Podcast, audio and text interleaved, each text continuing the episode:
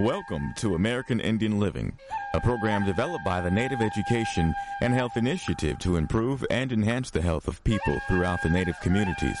American Indian Living is hosted by Dr. David DeRose, a board certified specialist in both internal medicine and preventive medicine. Dr. DeRose has a wide range of experience with Native health issues, and he's ready today to help you learn more about your health. Here's Dr. DeRose. Welcome to American Indian Living. I'm Dr. David DeRose.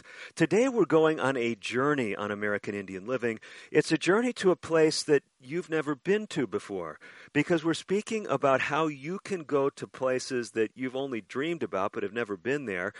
It may sound like a strange topic, but we believe it's a topic that can make a difference for your whole person health and make a dramatic difference in the lives around you, those that you love, and those that you associate with. To guide us on this journey is John Kneeland. John is the president and investment advisor representative at JCN Financial and Tax Planning Group. John, it is great to have you with us. Great to be here. John, it uh, it's exciting to have you on the show. You are a author. You've written a new book, How to Live the Life You've Yet to Dream. I know that's been generating a lot of interest. Just give us in in a nutshell what inspired you to put pen to paper and to get this book out there. I had never had any intention of ever writing a book in my entire life. This is something that came about from my employees uh, for the last six or seven years. They've, from time to time, urged me. They would say, "John, you should write a book," and I would let that go in one ear and out the other because I had no interest in writing a book. And then I hired a new man about last uh, December, and his second time went to lunch. He said, "John, you should write a book." So I said, "Well, why is everybody telling me I should write a book?" I contemplated that and decided, well, you know, if I do write this book, I make it be able to do one of the three things that's very important to me, and that is to enable people to have a life that otherwise wouldn't have. So that was the genesis of this book. Mm-hmm. No, I, I appreciate the theme, helping people have a life that they haven't had or, or didn't have at this point in time. You've really been on a journey yourself. You're trying to take us on a journey today, but you and I have had a chance to talk before the interview, and you didn't grow up with that uh, proverbial silver spoon, did you? No, I didn't. And you know what I learned along the way was it doesn't matter really what happens to us. We have no control over that. It's how we respond to it. Hmm. And um, I remember one of my first memories as a small kid. I'm five years old. I'm in the broom closet, terrified, huddled with my sister who's six and my brother who's eleven, and we are just Doc. We're, we're crying. We're horrified, and we want to help, afraid to help, and we can hear outside the door the noise. And my father's cursing, and he's throwing things, and then we hear it he hits my mother with a closed fist in the face, and we hear it smack her. Mm. And as she falls to the ground, she's begging him to stop, and he kicks her in the chest hard enough to where inter- interrupts her speech. And as a kid, it really was very disturbing because I wanted to help, but I was afraid to, but I couldn't, or I wouldn't let myself. Mm. Because a few months prior to that, I had been on. um My brother and I had been fighting about something. He was 11, I was five, and he um my brother and dad came home asked what was going on, and I will never forget this. I'm 53. This is 48 years ago. I never forget to look at my father's face. His, his eyebrows came together. Uh, he, he showed me his very tobacco-stained teeth, growled his teeth, and um, then the look in his eyes at five years old looked like he wanted to kill me. And he beat me with this belt really, really bad. I can remember as the belt would hit me, before all the pain would come out of that one lick, he hit me again and again and again. And I remember at the time, Doc, thinking, there is no help. This is my world. And when he finally finished, uh, we had a lady that took care of us. She was a, a black woman. She picked me up in her arms, carried me back to the bedroom. I will never forget this that trip back there. She held me in her arms, and she's saying, "It's going to be okay. It's going to be okay." And she got me her lap. Hmm. She took my pants off, starts putting salve on my bobos, and her telling me, "It's going to be okay. It's going to be okay, baby." And something hit me just out of the blue. I thought I've never ever felt this loved in my life. Hmm. I don't hmm. know if it's not worth having going through what I just went through to get this. Hmm. So those experiences really shaped me, and what they taught me was what I didn't want to have, right? Mm-hmm, mm-hmm. And so I spent my lifetime uh, having the life, a dream of my life, and trying to help those around me. It is so important for any of us to help our neighbor, and the reason is it's not an expense of your energy. If you help your neighbor, you will benefit more than them. Because what happens is, if I help you today, you may have a certain amount of happiness from that. However, I have all my happiness plus a blush of what I just gave you. Mm. So I believe the the key of the world, if everybody woke up this morning, walked out their front door with the notion as they meet people, they're going to leave them better than they were when they met them. Life will be better for all of us. John, I so appreciate that perspective. Actually, every encounter, seeing what you can do to make a person's life better. I, I mean, is that really where you're coming from on a day to day basis? Absolutely. Absolutely. I'll give you an example. You know, one of the most underappreciated workers, I think, in the world are convenience store clerks. Hmm. If you notice when you go in, people don't address them. They treat them like they're nobodies, correct? Often that's true. And so I was then recently, I was in a store, and um, the patron was really being very rude to the lady, and she was trying hard, but she had some difficulty. So when I walked up to to to um, to interact with her, I purposely made some little joke. I said, "Well, I hope you don't mess mine up as bad as his." And I winked, and I exaggerated my response enough to know that she knew that I wasn't serious. And her whole demeanor changed, Doctor. Her whole body posture, her face, her smile, her eyes. That happened six months ago. Mm. I am hmm. still benefiting from that. Hmm. She benefited then. I will benefit for many more months. There's another store I go to that um, I tease her. Like I go in there occasionally at night, around 11 o'clock at night. She's a, a single woman, and I tease her about her boyfriend, and we laugh and joke about that. But it gives me, it, I don't know that it probably helps me more than them because I feel like I've helped them have a better day or better night. And I, I live off these things. Every single person I do when I go through drive-through or meet people, I just think that uh, I try to treat everybody the way I would like to be treated and I try to make everybody have a better day because, you know, quite frankly, if everybody that woke up today, as they met people throughout the course of the day, tried to help others have a better day, what kind of world would we have? No, it's a pretty remarkable uh, question, and I think it you know brings brings some uh, remarkable thoughts that come to my mind, and I'm sure everybody tuning in. John, what I find interesting though is somehow tied in with this perspective of of trying to be kind to people, trying to encourage people, trying to make a difference was a pivotal question that you apparently asked in your life. And I know that because when I first heard about you, it was in the context of asking a question about could the final four hours of your life change everything? Why is that such a, a pivotal question in your own experience? Well, one thing I do not ever want to do is regret. And um, about 12 years ago, I was contemplating what what if I was had four hours left to live Mm. Uh, what would I? What would have happened in my life? What would I regret? What would have been necessary to happen over this lifetime? And it occurred to me. I said, "Well, that's that's a make believe, John. that you have four hours. What is most important to occur?" And the things that I thought would be there weren't even there. Very simple things of, of, of little consequence uh, or great consequence.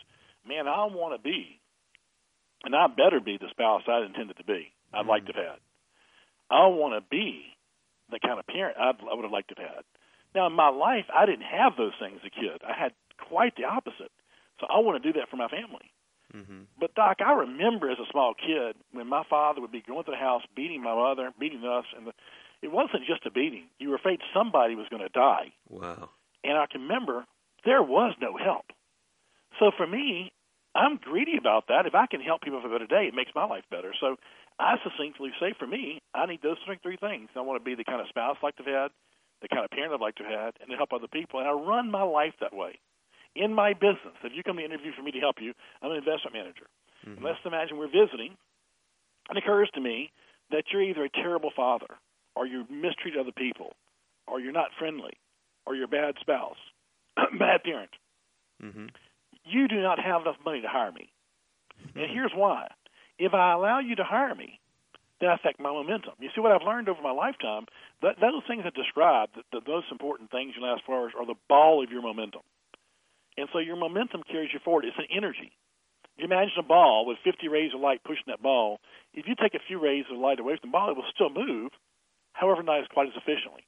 So in my life, if I violate the, the, the ball, the things that are most important to me, it affects my momentum. Hmm. And it doesn't move as fast. Today, as we speak today, things seem to just fall into my lap. Life just seems to go my way, and I strongly believe it's because of my conversation every day in my pursuit of my last four hours. Mm-hmm, mm-hmm. So let's talk to, to listeners right now. They're they're hearing you. They're saying, "Okay, this guy sounds like he had a pretty tough growing up," and some of them might be saying, "Sounds tougher than I grew up with," or others are saying, "Boy, it doesn't sound like he knows what he's talking about. I went through a lot more than him." I, I know you haven't told us the half of it, and uh, maybe it might be, be be worth talking about some of those experiences later on. But but here's where I'm going with this, John. a person's listening, they're saying, "How is this going to help me? The last four hours of my life, I'm going to be focused on other things beside trying to be the best spouse or the best father because I've got these." Uh, obligations or these you know I don't, I don't have my life insurance so I take out a policy it may be other focused but it's going to look very different than what a person would do in their normal day to day living. Are you following along with what I'm asking? Yeah, I do. But the point is, when we get to our last four hours, it's too late for anything. Hmm. It's too late. Once you get there, you can do nothing. That's why you need to be there today at 20, 30, 40, 50, 60 years old so that you can create the life you want to have. We're all going to have a life. Mm-hmm. Or is it going to be created by circumstance or by purpose? So let me see if I if I'm understanding correctly this this four hour query. Is it more so you're saying not that uh, someone spoke to you from from heaven and said you got four hours left, but rather if I were to die in four hours, how would I want to be remembered? What would I want to be doing? What would people want to remember about me? Well, for me, it's last four hours. What's most important to have occurred over my lifetime? Now my life is over, essentially. Mm-hmm. What is most important to have occurred over my lifetime? I see. So you're saying think in terms of looking back at your life, your whole life, every day. Make this a, an exercise where you say, if you were to, if you were going to die, and you're looking back on your life, what would you do over? And with that perspective, start living that way. Do that do over right now. Is that the message? It's, it's, about, it's about planning your life. You know, mm-hmm. most people don't plan their life. So I think about what is most important to have occurred over my lifetime. What did I want to have done, accomplished? What matters to me? And then I'm going to focus my energy on that. We all have a finite amount of energy. I'm going to focus mine on achieving those things because once you get there, it is too late. You have no say. No, I, I think I, I hear exactly where you're coming from. So let's go back to your background. A lot of people would look at a background like yours, and, and as you mentioned to me, there was, as you've shared on air, there was this pattern of abuse, physical abuse, your father beating your mother, your father beating the kids. What about the relationship between you and your mother? Well, it was not a very loving relationship because my mother was always messed up, mentally messed up, and she was a bad, bad alcoholic. So we were six kids in my family. Uh, it's accurate to say I got the least attention of any of the six of us, but none of us got a lot of attention from mom because mom was always she had um, bipolar and she had all kinds wow. of disorders and she was an alcoholic and um, so mom would come home from work sober and she was sitting in this chair and the first drink she was happy and then she started crying and we tried to console her, be eight, nine years old, say, "Mom, it's going to be okay." And at some point in time, she would start accusing or uh, attacking us for who we were, what we did, hmm. and then inevitably it turned to, "Well, I'm just going to kill myself. I'm going to commit suicide." So, I, you know, none of us in my family had really had much of a mother relationship. I, I didn't. The most love I ever felt was from our maid. Hmm.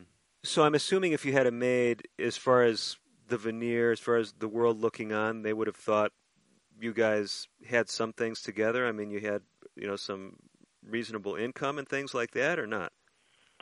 Well, I guess it looked that way. We had money trouble, and mom couldn't pay her bills, uh, but we we were middle class, and that's also a fallacy. You know, the things we have don't make us who we are; they don't make mm-hmm. us happy. Mm-hmm. mm-hmm. Um, so I think I'm an investment advisor, and I'll tell you what: if you just pursue having more money, you're going to find that's an empty bucket right there. But we we were middle class people. You would think we were okay. Um, there was one time when the police did show up at my house, and I never knew whether that was because a neighbor called or whether my siblings called. But you would you would think we were a, a normal, average American family. Nobody would know what was going on inside that house. Wow. We're talking with John Kneeland. John is sharing his own journey, an abusive uh, family setting, a mother who's an alcoholic with mental health disorders. If you're listening to the story, you'd say, "Boy, I mean, how can anything good come out of that?" But John is making a huge difference, not uh, not just in Indian country, but everywhere where people are listening to his message. We're going to be hearing more from John in today's edition of American Indian Living, and we'll be talking about his new book, something that can help you tap into his wisdom and his insights. Whether you're struggling with challenges in your life or whether you just need to refocus on some of the things that are already your priorities, stay tuned today. We've got a lot more coming up on today's edition of American Indian Living. Don't go away. I'm Dr. David DeRose.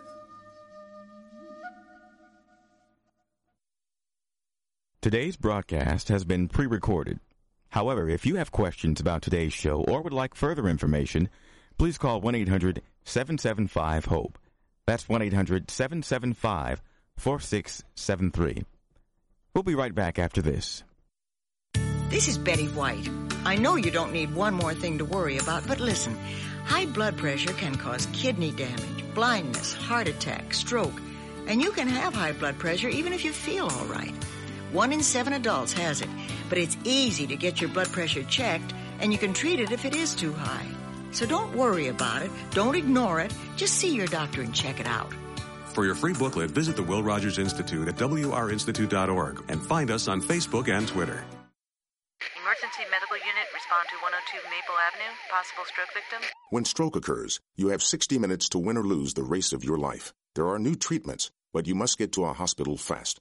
If you suddenly feel weakness on one side, have trouble speaking, walking, or seeing, it could be a stroke. Call 911. Get to a hospital. Because how you spend the next 60 minutes could determine how you spend the rest of your life. Stroke. Know the signs. Act in time. A message from the National Institute of Neurological Disorders and Stroke.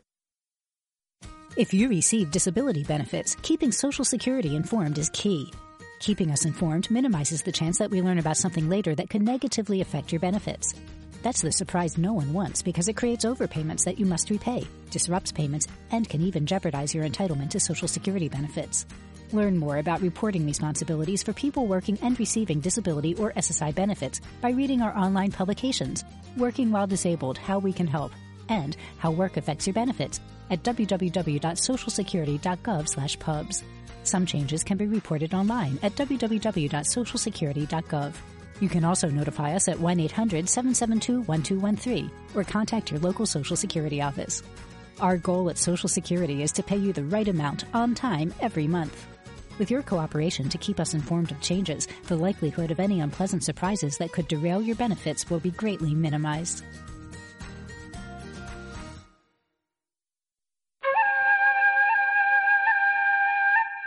You're listening to Dr. David DeRose on American Indian Living. Your comments and questions are welcome. Call now at 1 800 775 HOPE. 1 800 775 4673. Here again is Dr. DeRose. You are back with Dr. David DeRose and with John Kneeland. John has been sharing with us things that can change our life, changing our perspective, making a difference in our outlook. He's the author of the book, How to Live the Life You've Yet to Dream. And John is also the president and investment advisor representative at JCN Financial and Tax Planning Group. John, I've been enjoying our dialogue, but you got a lot more great stories. Tell us another one. Well, one thing I've always been is a reflective person, and I'll never forget seventh grade. It was a tough, tough year. Went from elementary school to junior high school, and um, you know something was affecting me that I didn't know how to deal with effectively at the time, and that was fear. I had a lot of fear, but I didn't acknowledge the fear. And I was sitting in my science class, and we got our report cards, and I looked at my report card. I couldn't believe it. I had a D. Wow. I wasn't much of a student, but I always made A's and B's, Uh-huh. and I was just flabbergasted. Had a D, and I I looked at D and I felt something. I felt it bother me, but I, I wanted to look away. But finally, I looked at the mirror and I said, "That's what it is. I do not feel good about me." Hmm. I hated to admit it. What I had mentioned, my father was was pretty tough on us verbally as well, always putting us down. So, uh, but I didn't feel good about me. And I sat in class that day. I looked around the class and I thought, "That boy over there, I'm stronger than him. Hmm. That boy over there, I can run faster than that boy. That boy over there, I'm smarter than that boy. That boy over there, he may be stronger than me, but I know I'm better looking than him. He may be the only guy I'm better looking. I'm better looking than him. So I said, you know what? Man, everybody has something. Everybody does. Hmm. Nobody has everything. We all have something. So this summer, I'm going to work my rear end off, telling myself I'm something special. I'm going to tell myself this the entire summer. When I start school in eighth grade, I'm going to study hard, do my homework. I'm making straight A's. So I went home, and I would tell myself to myself, "You're something special." And the hair on my arms would stand up. It was so uncomfortable to say that. I, I said it to myself. Every time I said it, the hair on my neck would stand up. I was just so embarrassed. But every day I did it. Well, eventually, I could say it to myself, and the hair would stand up. So then I started saying it out loud. I said, "Man, you're something special." And the hair would go up again. But the more I said it, the easier it became. I started reading my brother's yearbooks, my big brother. I read in the yearbook that said often they said how funny he was. I said, you know what? I'm going to be funny next year too. I'll make straight A's and go be funny. I can remember in my bathroom brushing my teeth, telling myself on something special. Well, I'm here to tell you, I started eighth grade on the verge of cocky. Mm. I worked my rear end off doing my homework, studying. I'd never, I've never in my life worked as hard in school as eighth grade. Well, I got my eighth grade report card. I made four A's and three B's. I got an introduction to physical science. But you know what? I'd done the best I could do. I was very happy. And you know what? If you read my eighth grade yearbook, you know what the kids said about me? Tell me. I was funny. Hmm. That was a pivot point in my life. I have five siblings. I'm not sure many of them had that pivot point. Hmm. And that's a real big deal because although we had uh, tough circumstances, if we don't look outside of those circumstances, we allow those circumstances to define us, then we become them. Mm-hmm, mm-hmm. What I find so interesting, John, is you get this insight in seventh grade. A lot of times, these insights that seem to come up out of the blue, there's some reason for it. Sometimes we know what they are, other times we don't. I know in Indian country, many people who may have grown up with feelings of being inferior because of their native roots, sometimes something clicks. Maybe it's a tribal elder. Maybe it's realizing, uh, you know, something special about their culture. That they start to realize it, that they are special. That being native is special. It's not something that's that's a negative. Uh, I know in other settings, people will say, "Well, it was in church that I got that. To, you know, that there's a God who loves me." So there's something in the culture, in the spiritual environment, in the home did you have anything that you could put your finger on? Were there other influences beside that very oppressive home environment that was telling you you're nothing that made you brave enough or to at least think that you had to tell yourself you were special?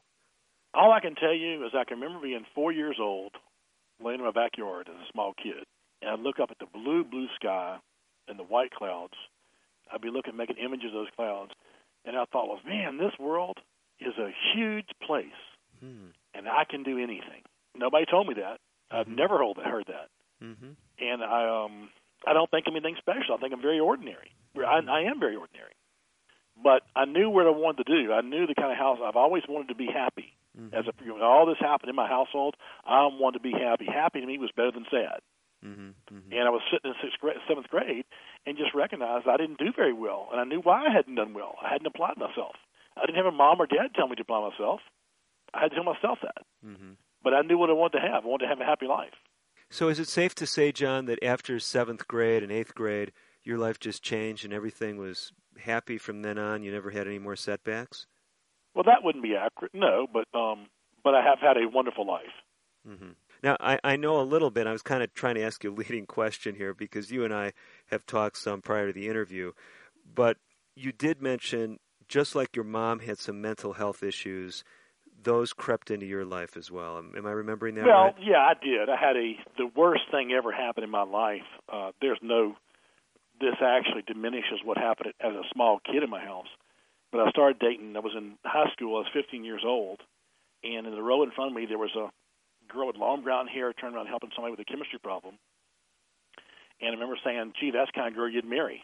Hmm. She had the, the attributes that, that I thought were important. She was loving, caring, sharing, smart person those things really appealed to me. And um, I asked her out to homecoming, and I had the most wonderful month and a half of my life dating her then.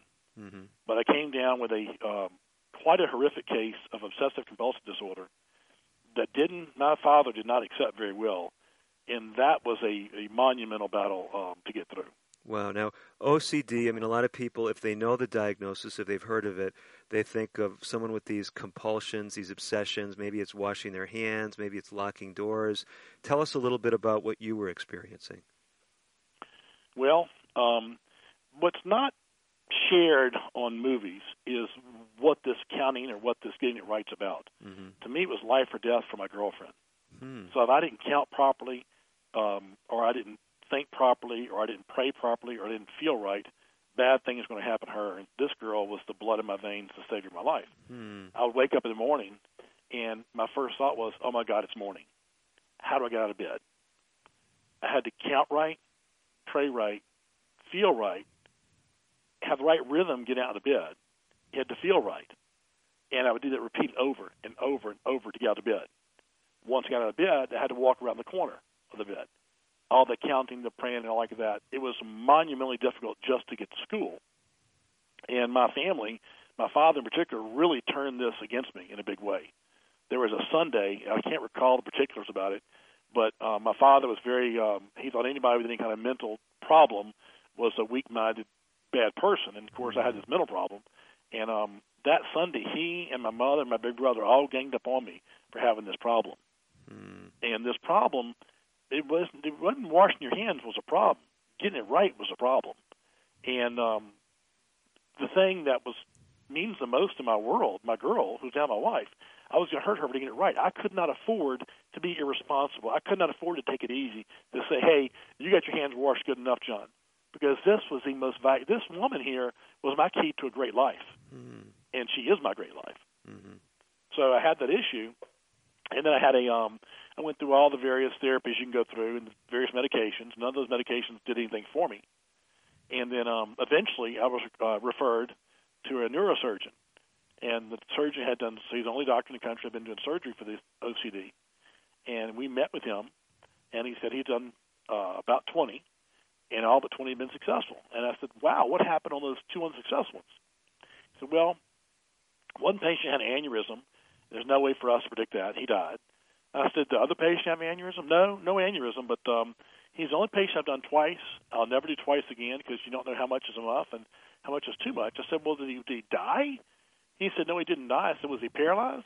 No, he wasn't paralyzed. I said, well, what was wrong with him? Well, John, um, he was highly unmotivated and hypersexual after the second surgery. Hmm.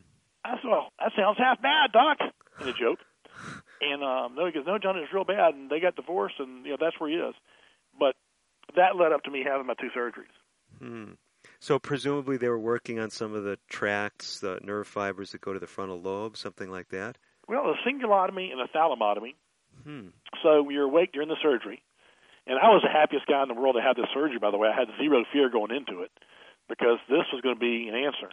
And they put you in a halo traction, a metal traction around your head, and they give you a pain shot where they're going to screw it in. And I can remember joking with the um, the assistant doing this. I said, "Ladies, that's kind of smart. Is that necessary?"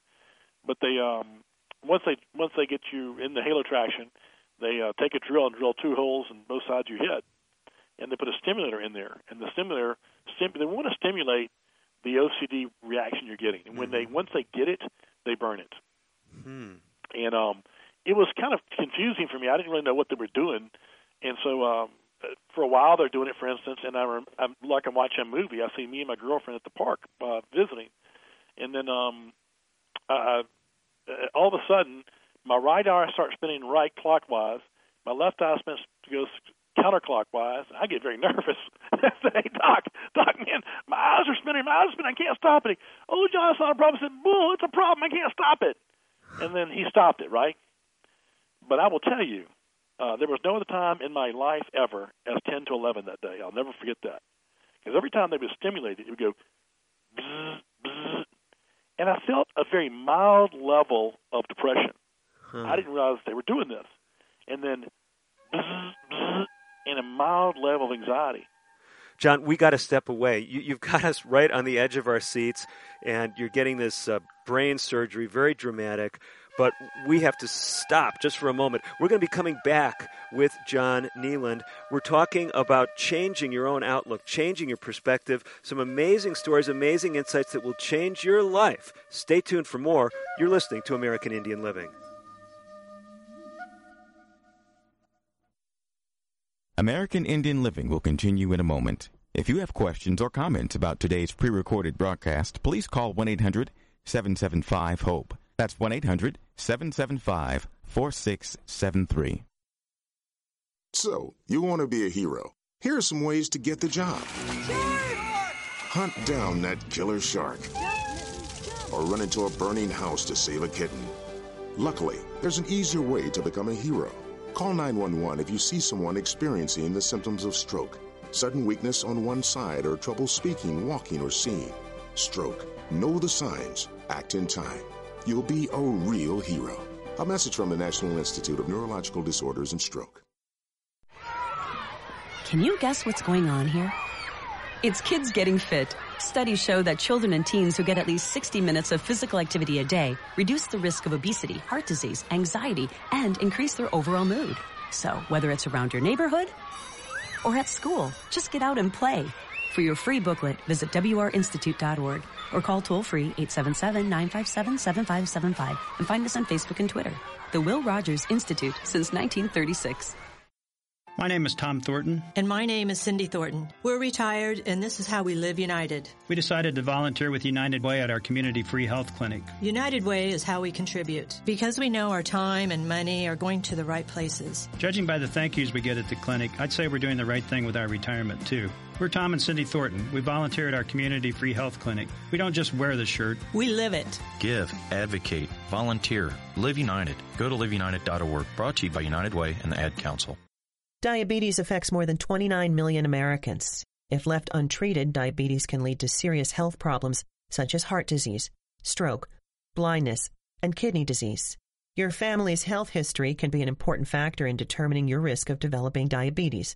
The National Diabetes Education Program wants to help you and your family.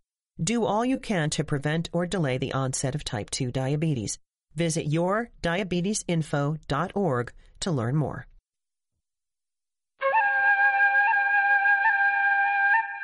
You're listening to Dr. David DeRose on American Indian Living.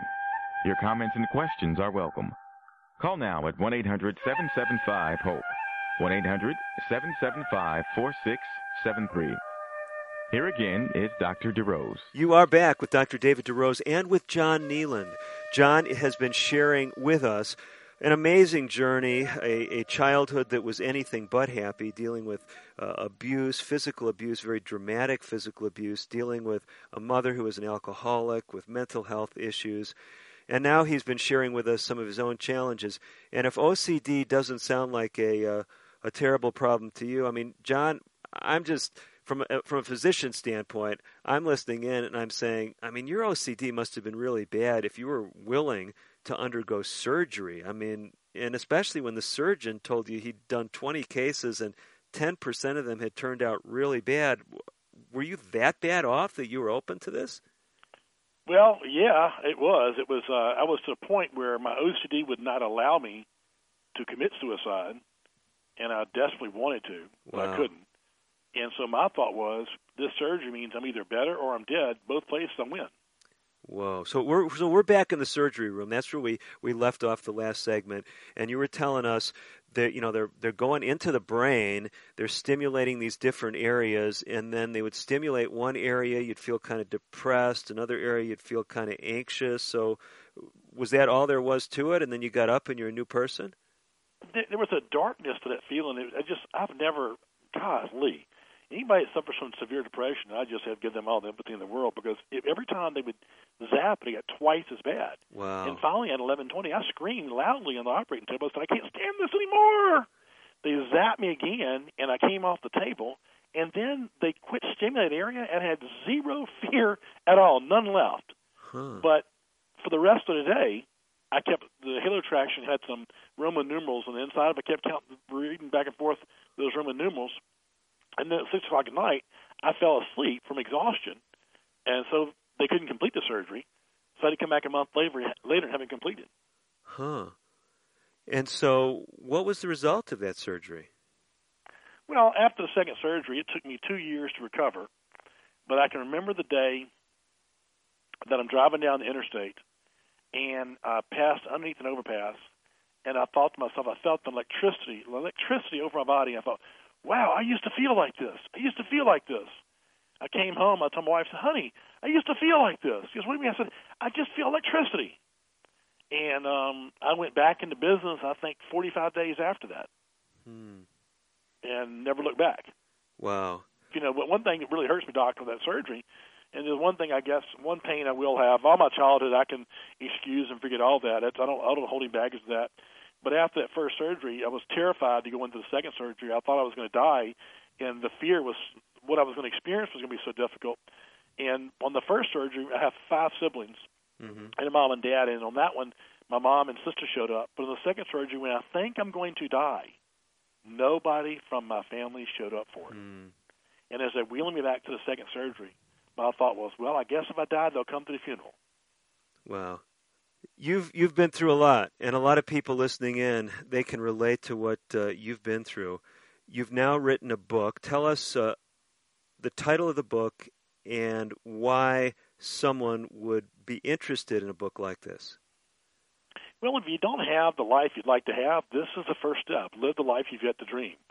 You know, we're taught so many things that don't help us have that kind of life. Think about dreaming. If you, as the listeners listen, think about dream right now for me.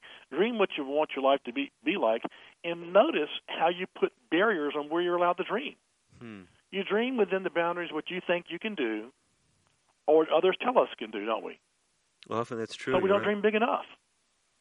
So that's one thing. So by going through the the as you go through the stories and you get to the last chapter, I really show you exactly how to plan that life, how how to identify the ball of your collective momentum, what is most important to have occurred in your lifetime, how to identify that, and how to make that part of your collective momentum, so that as you go through your day, your energy is all harnessed in the same direction, pushing the ball in the same direction. And I teach the pivot points because there's some pivot points to this.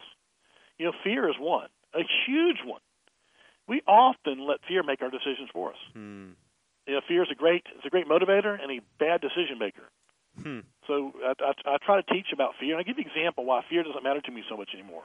Tell us. If I have a fearful experience that I'm going to come across right now, I realize first intellectually fear doesn't add anything benefit to me. That's just an emotion. Mm-hmm. But we've been taught that since birth. Think about our kids. They, they become infants. They start crawling, and we tell them don't, won't, can't, shouldn't, shouldn't, wouldn't. As they go through high school and junior high school, we're always telling them how to avoid things, how to fear this. And now our child goes to college, right? Mm-hmm. And we let our fear take, have a voice. Junior, you should get a degree in this or degree in this. That's where there's good money. That's where there's job opportunities. Mm. We're failing to ask Junior what he most wants to do. Right. My son graduated from LSU with a degree, and he didn't, didn't know what he wanted to do. I said, what do you, what do you want to do? He said, I, I want to fly helicopters. I said, how do you know? I just think I do. I said, then let's find a helicopter school. So I, we found a helicopter school. He took the lessons, graduated, didn't get a single job offer for eight months after graduating. Wow. And then you know what? Now he's got a job. How happy is he today? He couldn't be any happier. Hmm. My son is living the life he dreamed. Mm-hmm. But what if I let fear take a role in that, right? Graduate from college, apply here, get every job you can get. What if he was doing a job today that wasn't fulfilling? See, the problem with that is we all have a limited number of breaths at birth, right? That's right. How many do you want to waste? As you're a young person or middle aged person, the best hours of your day are spent working. It should be something you really want to do. It should be something that makes others around you better. So fear is a horrible, horrible decision maker, and we're fraught with it. Actually, we feel we're being responsible when we fear. Hmm. And I think that's uh, we in my household. I had an abundance of fear growing up. I think those who've been with us from the top of the hour, I mean, they can understand why you'd be afraid. I mean, you opened up with a story where you're hiding in the closet and your father's, you know, beating your mother uh, mercilessly. Well, the point is, another point is, we have to control what we can control. That's happened. It's over, isn't it? Mm-hmm. It, it, it happened. It was bad. I didn't like it. I wish it hadn't happened. But I'm not going to invest my energy in that. I'm just not going to do it. I've got a limited amount of energy. I'm invested in my three things. I'm be the kind of spouse that I like to have, the kind of parent I'm going to have, and I want to help other people. So it's how we how we judiciously manage our energies. So uh, those were bad times, but I would tell you that I had a great childhood, Doc. I really did. My wife still thinks I'm crazy. I had a wonderful childhood. Those were some bad points in a wonderful childhood. Well, now I, I think you had us all with you. You know, when you were saying, you know, we can forget those things that are behind us. I can move forward. I think we we can all resonate with that. But now, after having told us about all the problems in the home, how can you honestly say you had a wonderful childhood? What, what do you tell Oh my yourself? God, did I have a wonderful childhood? I had a um. Remember, my mother was always worried about money. Mm-hmm.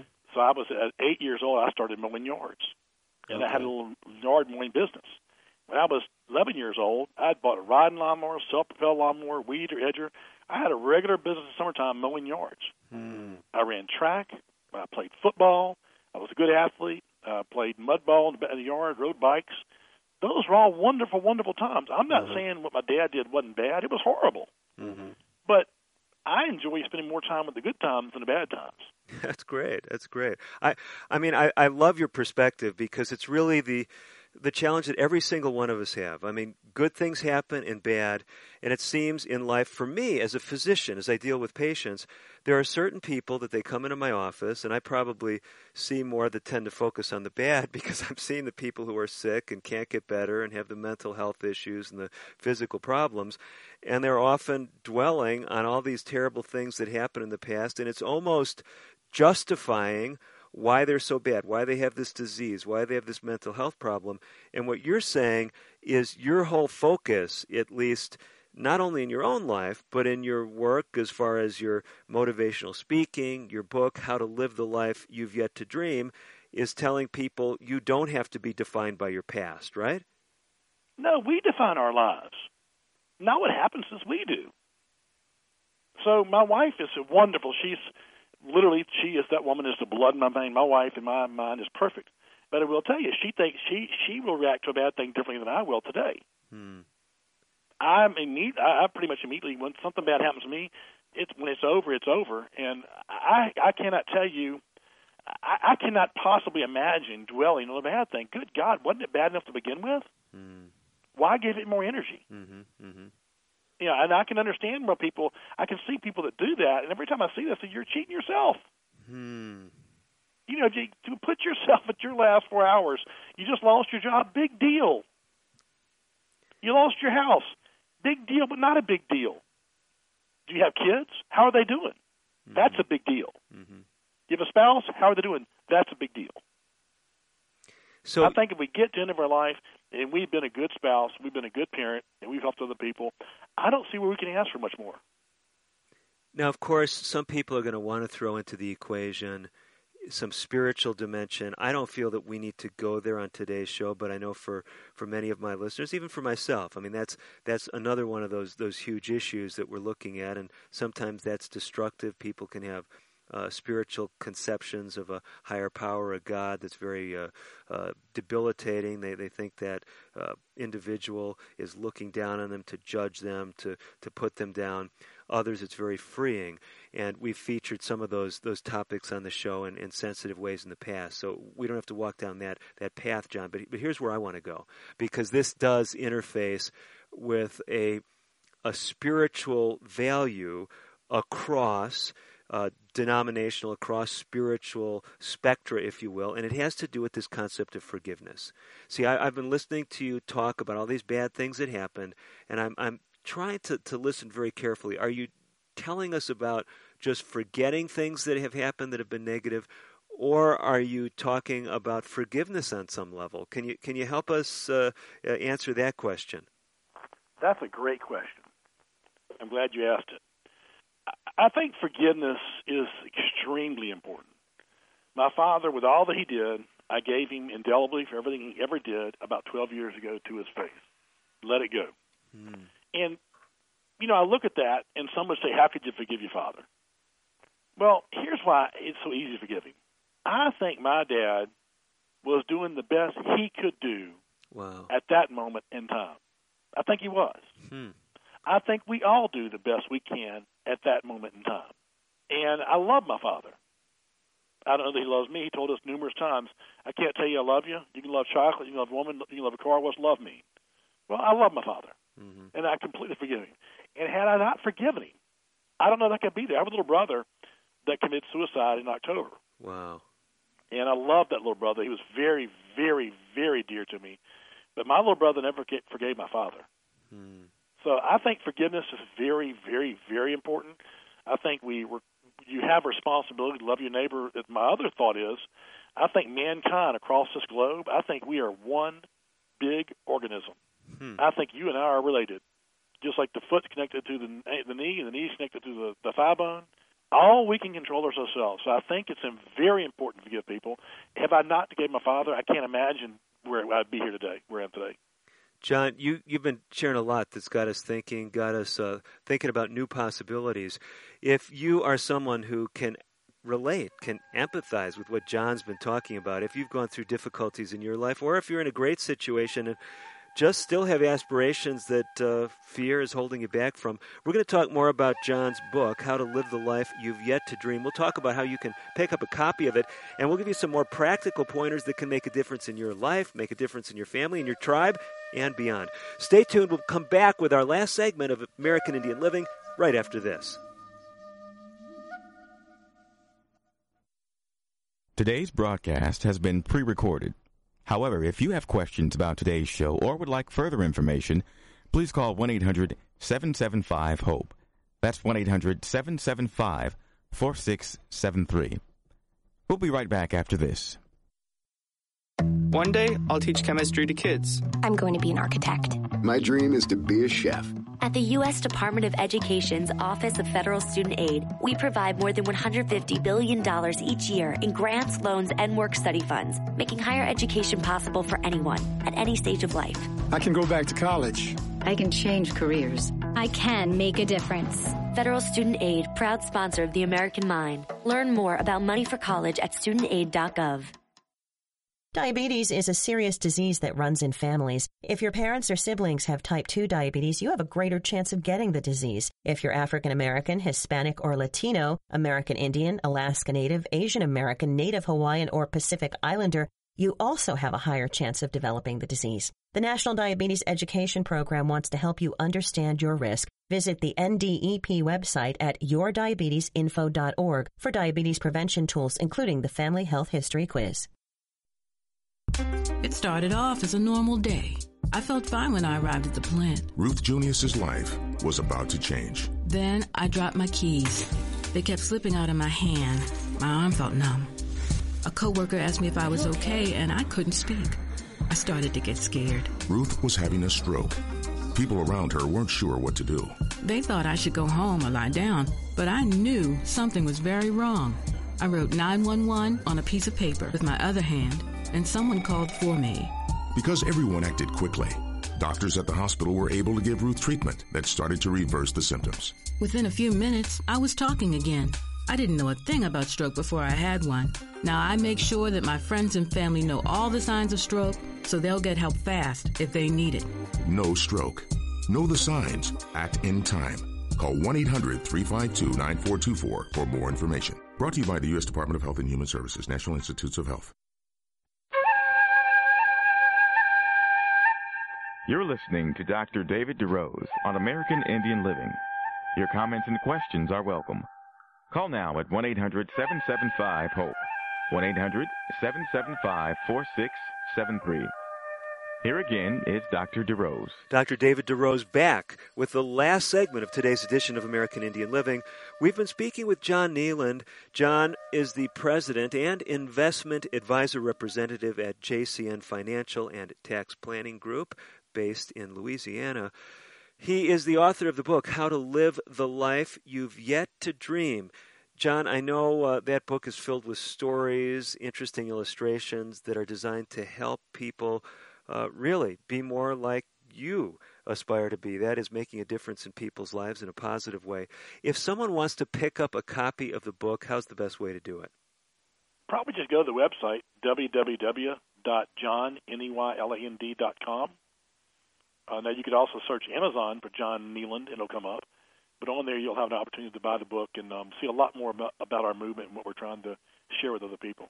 Okay, so your your name is a difficult spell for most people. Neyland, it's spelled N E Y L A N D, right? Yeah, or Diz, Disneyland without the Diz. Oh, okay. So literally, it really is N E Y L A N D, and your first name John is J O H N. Right. So if I just put in johnneyland.com, that's your website. Right. Right. Okay, now let's just be, be real frank. A lot of folks listening, they're going to say, hey, sounds like a great book. I'd like to learn from this guy. He, he drew me in. I can relate to him. But other people, they may not be much for reading. They may not want to put out the money. You've got other stuff on the website, though, that's free that people will enjoy, right? I think so. Um, a couple things I think are really neat. One young man I started mentoring 17 years ago was living at times with his mother, at times by himself at 13 years old. Came from the toughest kind of life, no support to go with, and um, he has over the last 17 years become a, a raving success. He's uh, 30 mm-hmm. years old now. He's got four children. He's got his own construction business.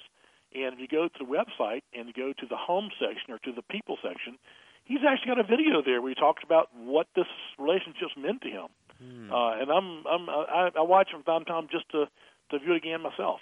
Hmm. Just to kind of inspire you with how you're making a difference in people's lives. It's kind of hard to believe. I didn't do that much for him. I was just there for him. Uh, another young man was uh, playing volleyball in the backyard a couple of years ago, and he was um, grew up real, real tough. Nobody in his family was doing well. Single mother, and you know, just people that um, both of these young men are kind of people that think society just uh, writes off, and um, mm. I invest tremendously in them. He was telling me he got a scholarship to the New York Film Academy in uh, uh, Los Angeles, California, but he wasn't going. And when I found out he wasn't going because he didn't have the um, the, the scholarship didn't cover room and board.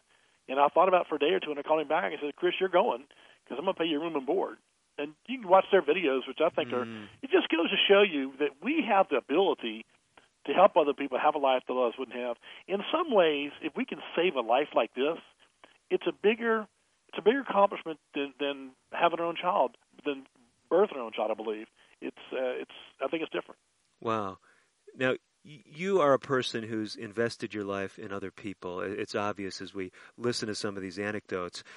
But at the same time, you shared with us in the last segment, you came from a family where basically your father said he could never love you or couldn't say that he loved you. And that had to have some impact on you, didn't it? I mean, how could you love other people if you came from an environment where you were told you couldn't be loved? I mean, was that not something you struggled with? Oh, it was difficult because I met my girlfriend and we'd walk around the high school and she'd tell me how she loved me, and that just, oh my gosh, my skin would crawl because I knew I felt like I loved her, but I couldn't say that to her, and I would tell her I like you a lot, like you a lot. I did that for the first six months or so, and I regret that. If I could do anything over again, I, I would I would change. It. I would tell her I loved and cared about her. So, what was the breakthrough? Where where could, where did you come to the point where you could tell her that you loved her? Yeah, I thought about it one day. I said, you know, I do love this girl. I love everything I am. I said, I'm gonna tell her I love her. I'm a lover, but I do love her, and I love my children. I love other people, and I've on my website you'll see three of the anniversary movies I've made. Any of your listeners that watch these videos mm-hmm. Will have never seen anything like this before, where a husband has made a movie about the anniversary for the spouse. Oh, so you're saying like on your wedding anniversary, you actually make a movie for your wife? Oh yeah, yeah. I've got three of them on there, and they're believe me, you go watch them, Doc. You will like them. Two of them, I have my children's interviews on there, where they've interviewed, interviewed my children. Mm-hmm. Um, that's on the 33rd and the third and 25th anniversary. But they're they're set to music, and I'm very very proud of them. I watch them regularly. Wow. So so basically, we can go to that website, John Neyland, and that's J O H N N E Y L A N D dot com, and we can watch free videos. Yeah, yeah. under the people section of the, of the website. And it's not like you know, once we get into it, about five minutes, there'll come a screen say if you want to see the rest, you got to pay something like that. No, there's no pay for this. It's, okay. you know, I'm not in this for money. Matter of fact, all the nonprofit stuff I've done so far has been out of my pocket. Uh, the books, by the way, if you buy the book, I donate the entire amount to the nonprofit. So okay. I pay for the I pay for the, the production of the book, and then uh, donate your entire contribution uh, to the cause.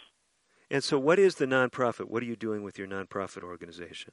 Well, we've got you know small goals and bigger goals. I'm mentoring these young men right now, and then we're moving into the schools to where we're going to um, make make families out of schools. So go into an, an underprivileged part of town, mm-hmm. and we're going to envelop that school. We're going to help those kids to not just have reading, and writing, arithmetic, but to try to teach them why they're valuable, how they're valuable, and to support them and guide them from fourth grade up through college. Hmm.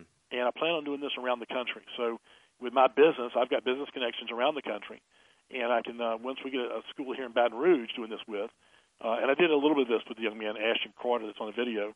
I would like to have this around the country, and I'm going to start that part of it in two years when I'm 55. But currently, I'm just helping people, local people in my community. Mm-hmm. So this show is listened to by people across the age range. I mean, there's young folks that listen to it, people in the mid midlife years, people late in years, tribal elders, people who are not native, people on reservations, people who have never uh, never set foot on a reservation. So I mean, we've got this whole spectrum of people. I'm thinking of one segment of the population that might be listening along. I'm thinking of, of elders, whether they're in Indian country or or somewhere else today, tuning in. Um, people can listen to the podcast all over the world. Uh, how about that person who really says, you know, this guy's talking about what would I do if I've you know only got four hours left to live? I, I don't feel like I got much time. I mean, I've outlived my mother, outlived my father, uh, outlived my siblings, or whatever the scenario is, or they just got a bad diagnosis. Is it ever too late for someone to kind of rewrite their life history? You can't rewrite your life history, but the history from this moment on we can write. Hmm. So you can't rewrite what's been done. Mm-hmm. But you know, I'm 53, and I don't know if I've got 54 in my in my future any more than the 90 year old knows that they have 91 in their future. Good point. Good point. And I think that in the end of the day, in the book, I talk about controlling what you can control. So we can't control how long we're going to be here, but I can control this moment. And the moment we have right now today will never have never been here before and won't be here after it's gone. Mm-hmm, mm-hmm. And I will tell you this: I'm I'm a public speaker. I'm paid to speak to different corporations, but any Indian tribes that would be interested in having me speak, I will waive my spe- my speaking fee to speak at their organization. Wow, I mean that is very. Generous. I have a big affinity for the American Indian population. Well, let me ask you this: so someone's listening right now. Maybe they are a tribal elder, tribal leader, uh, maybe on a tribal council, whatever the scenario is, and they say, you know, I like what this guy's saying. I'd like to to book him to to speak at some tribal event, whatever. Do they just go through your website? Is that the best way to contact you? Yeah, it's on, on Speaking Request. Just go there, and there's a place where you um, you request it on the um, put your name, email, phone number, or they can call me as well. My number here at the office is two two five seven five five zero four eight eight. Okay, let me make sure I've got that. So the phone number two two five seven five five zero four eight eight. Yeah. Okay, and the website again, John Neyland, J O H N N E Y land.com. John, our time is uh, rapidly slipping away from us. Before we close out the show, I, you know, I like to give you an opportunity because we've talked about a lot, and we've been talking for an hour. Folks have heard bits and pieces of the show. Some have been with us from the beginning, but if someone is saying, "Okay, a lot has happened. John shared a lot," what message do you want to leave them with as we close the show? This moment matters. Make the most of it. Wow. Powerful words. You've been listening to John Neyland. He is an author, he is a financial advisor, he runs a nonprofit, and most importantly, not only is he trying to make a difference in the lives that he touches, he's willing to touch your life and to touch the life of people in your tribe. If you're looking to uh, book John for a speaking event, he gave out his contact information. I'll give it one more time 225 755 0488. And his website again, John Neyland. That's J O H N N E Y L A N D dot com. If you want to connect with John or if you want to read his book, How to Live the Life You've Yet to Dream, you've got that information. And for those of you that are regular listeners, if you haven't tried it already, if you ever miss contact information like that, just call the station. We send out a regular information piece to each network that carries the show. Well, we've got to run. I'm Dr. David DeRose. Hopefully, today's show has made a difference for you. It will help you accomplish your dream just a little bit more likely, at least, to do that. For all of us at American Indian Living, I'm, as always, wishing you the very best of health. Native Voice One, the Native American Radio Network.